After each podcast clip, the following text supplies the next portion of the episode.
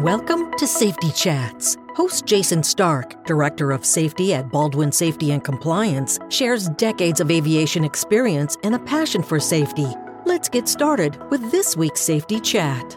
Welcome to the Baldwin Safety Chat, where we talk about anything safety management or aviation safety or safety in general, or just anything of how we could just maybe we can be a little bit better at our jobs and really understand the impact that we're making in organizations. So I was listening to a podcast from Farnham Street. Shane Parrish had a guest by the name of Justin Sua. And Justin Sua is a mental coach.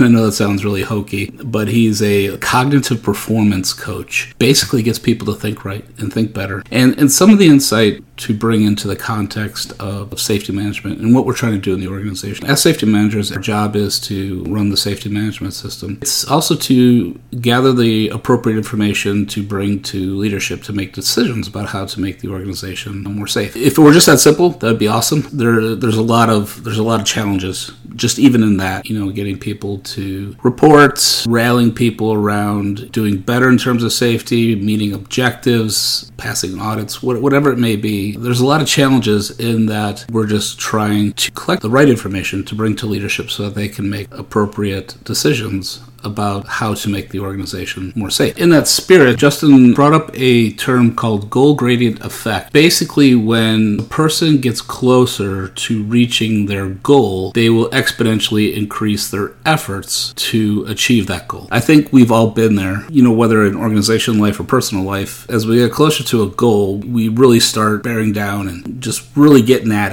it to do what we can to achieve that goal. Personally, you know, just having finished school, it was was when I saw that light at the end of the tunnel. I really, I mean, I just accelerated. I mean, things really started going fast, and I started getting stuff done. It was amazing. So what it means is that as we approach what we're trying to achieve, we accelerate in effort. Um, it's because we see that light at the end of the tunnel. Now, I, I want to pause on that point there just briefly. The goal gradient obviously is as you reach that end or you reach that light at the end of the tunnel, you're going to accelerate your efforts. But we have to think about all that time from when we start on our goal, which I would argue is a high moment too because we're all jazzed. It's new. It's something we're going to do. So it's kind of like a hammock, right? In ter- if you look at a graph in terms of effort over time, it's like a hammock, right? You, you have a lot of effort in the beginning, and then you sag down there in the middle, and then as the goal gradient effect uh, suggests, your efforts accelerate. The problem is that middle part, the sag. Uh, that's why it's so important to put these milestones or these accomplishments uh, along the way of the greater accomplishment. So you say, yes, I'm almost at this milestone. Keep going at it. Roll up my sleeves keep going at it, kind of bridge you along until you get to that five milestone, which is the goal completion. When very focused people approaching that gradient, they can almost become obsessed. And maybe we've seen that, you know, we're, we're so close that we just zero in on it and everything else goes by the wayside. To bring it to more pragmatic level, we see this in, in terms of safety management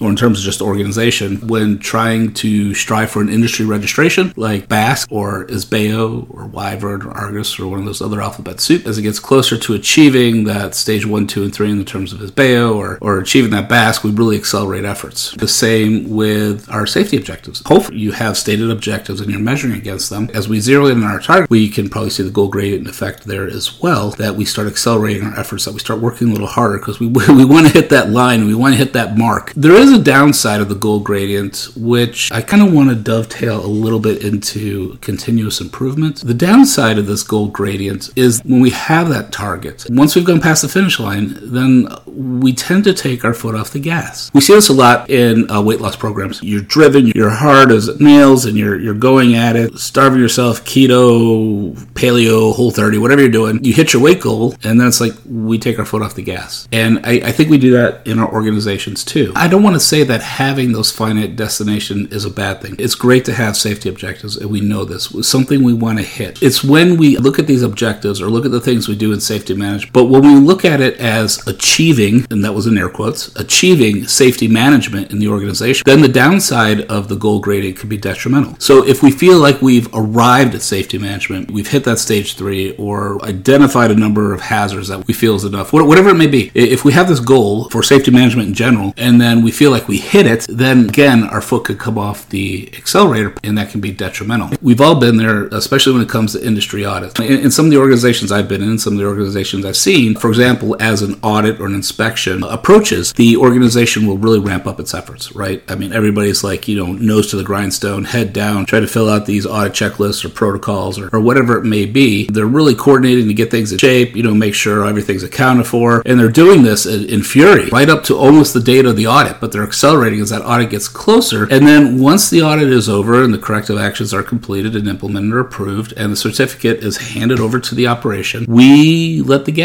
off. Like we've won a match or we've won a game. Let everything go you know, it's like, oh, I can breathe now. It's done. We're certified. We have the certificate. So we must be good. So that means I can relax. And I think we know that's not the case. Or I should say that should not be the case. Because when we want to achieve true excellence, and I'm not talking only in safety management, I'm just talking about in the organization, the flight department as a whole. If we want to achieve true excellence, we have to understand it's going to be work. It's going to be hard. It's probably going to be long. We're going to have to be in it. And I don't want to paint a bad picture. But there's a lot of times, too, especially with things like safety management, that people underestimate how hard it's going to be and how long it's going to take. Let's say, for example, like we bought a software system and we have a manual and just put it out there. As Justin Sua said, we, we, we can't just put it on a t shirt and say, we've got safety management now or we've got a safety culture now. We can't do that. It's not a quick thing. We have to see this as a system in which we're creating longevity. It's the systems that we build, the safety management system, and the systems we build in our organization. They have have to be understood for longevity so that we can keep going further and further and further down that road. And I know this probably sounds really familiar uh, with a podcast that we had just a little bit ago about Simon Sinek and uh, the Infinite Game, but it's this idea saying that, hey, we don't have the short term, high intensity goal. We are in it for the long haul. That's where I think continuous improvement really segues nicely into. And that's what continuous improvement's about. It's not like an objective. Objectives can be a part of continuous improvement. This notion of continuous improvement is this eyes on the horizon that we're going to continue improving, that we're not done, that we're in it for the long haul. If we can, as safety managers, not only say to ourselves, do a little bit of priming in our organization as well with our leadership, we say, okay, I'm ready for the long haul. I'm not just going to win today, I'm going to win for the long haul. I'm going to keep trying to make wins. I'll have setbacks, but I'm going to keep trying to make wins for the long haul. I'm not winning the match, I'm winning the entire situation. Again, this is something that is near and dear to me uh, because I, I see, especially safety managers, really digging in, giving it 120% and burning out. Busted my butt for the last three months, and I got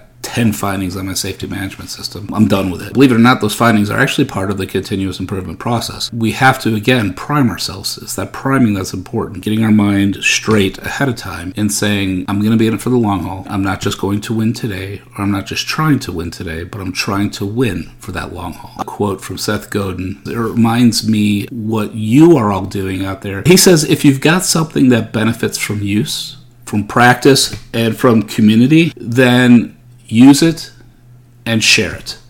I think that is that is so incredibly important because we have skills, um, and we have to have skills, especially in continuous improvement, personal level or on the organizational level. If we've got something with ourselves or with the organization that benefits from use, from constantly using it and refining it, whether it be our culture or our drive for safety, whatever it is, if it's something that benefits from use, we should use it and continue to use it and share it and share it with the industry. So that's all I got, and I hope this was at least you know thought provoking and get you thinking. You know, this isn't this isn't a short term game. Uh, this is this is a marathon, not a sprint. We'll be here the whole time. I mean, we'll be running it with you as long as you'll let me run it with you. Again, I just want to thank you all for what you're doing out there and helping everybody come home at night, in the organization save assets. Again, thanks for listening. If there's anything, any comments that you have on the podcast, drop me a line or anything that you want to hear about, or anything you want to talk about, drop me a line. And I look forward to seeing you on the next pod. Thanks, guys. Stay safe.